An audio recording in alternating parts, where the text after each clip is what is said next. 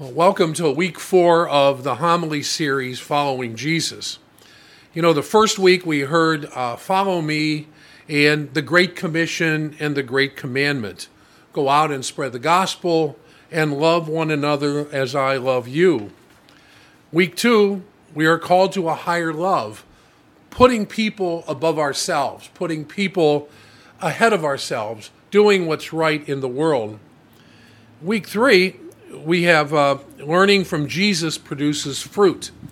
How do we learn from Jesus? By having a relationship with Him, praying, being with Him every day of our lives, every moment, being in sync with Him in everything we do.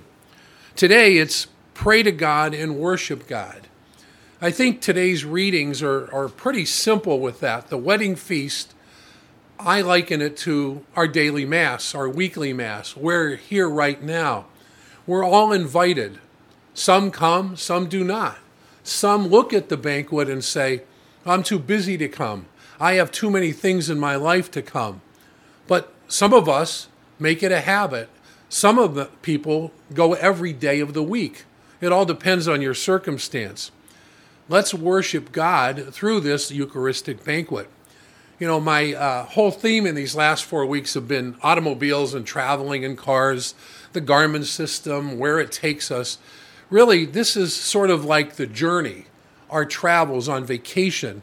We can't go on vacation and get to one place to another without stopping for gas, without stopping to take a break, without stopping for food in some cases, depending on how far we travel.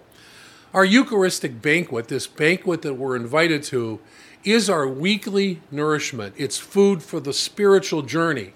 It's the body and blood of Jesus Christ that we receive. And that's our journey to go out into the world because we're called by virtue of our baptism to go out and spread the new good news. We're called to love one another beyond ourselves, to go out and do things to help people. This Eucharistic banquet, which we are called to and we're prepared for, is that spiritual food that we need to go out into the world. We were just talking before Mass, and you know, our world is filled with noise. We got our cell phones, we got our TVs, we've got whatever we do, it's filled with noise. It's the silence of that relationship with Jesus Christ that we spend, that we should spend every day. It's that prayer to the Lord to help us on our journey. And then finally, it's the Eucharistic banquet that we come to today, that we receive the food we need to go out into the world to do the things that we're called to do. May the Lord be with you throughout this week.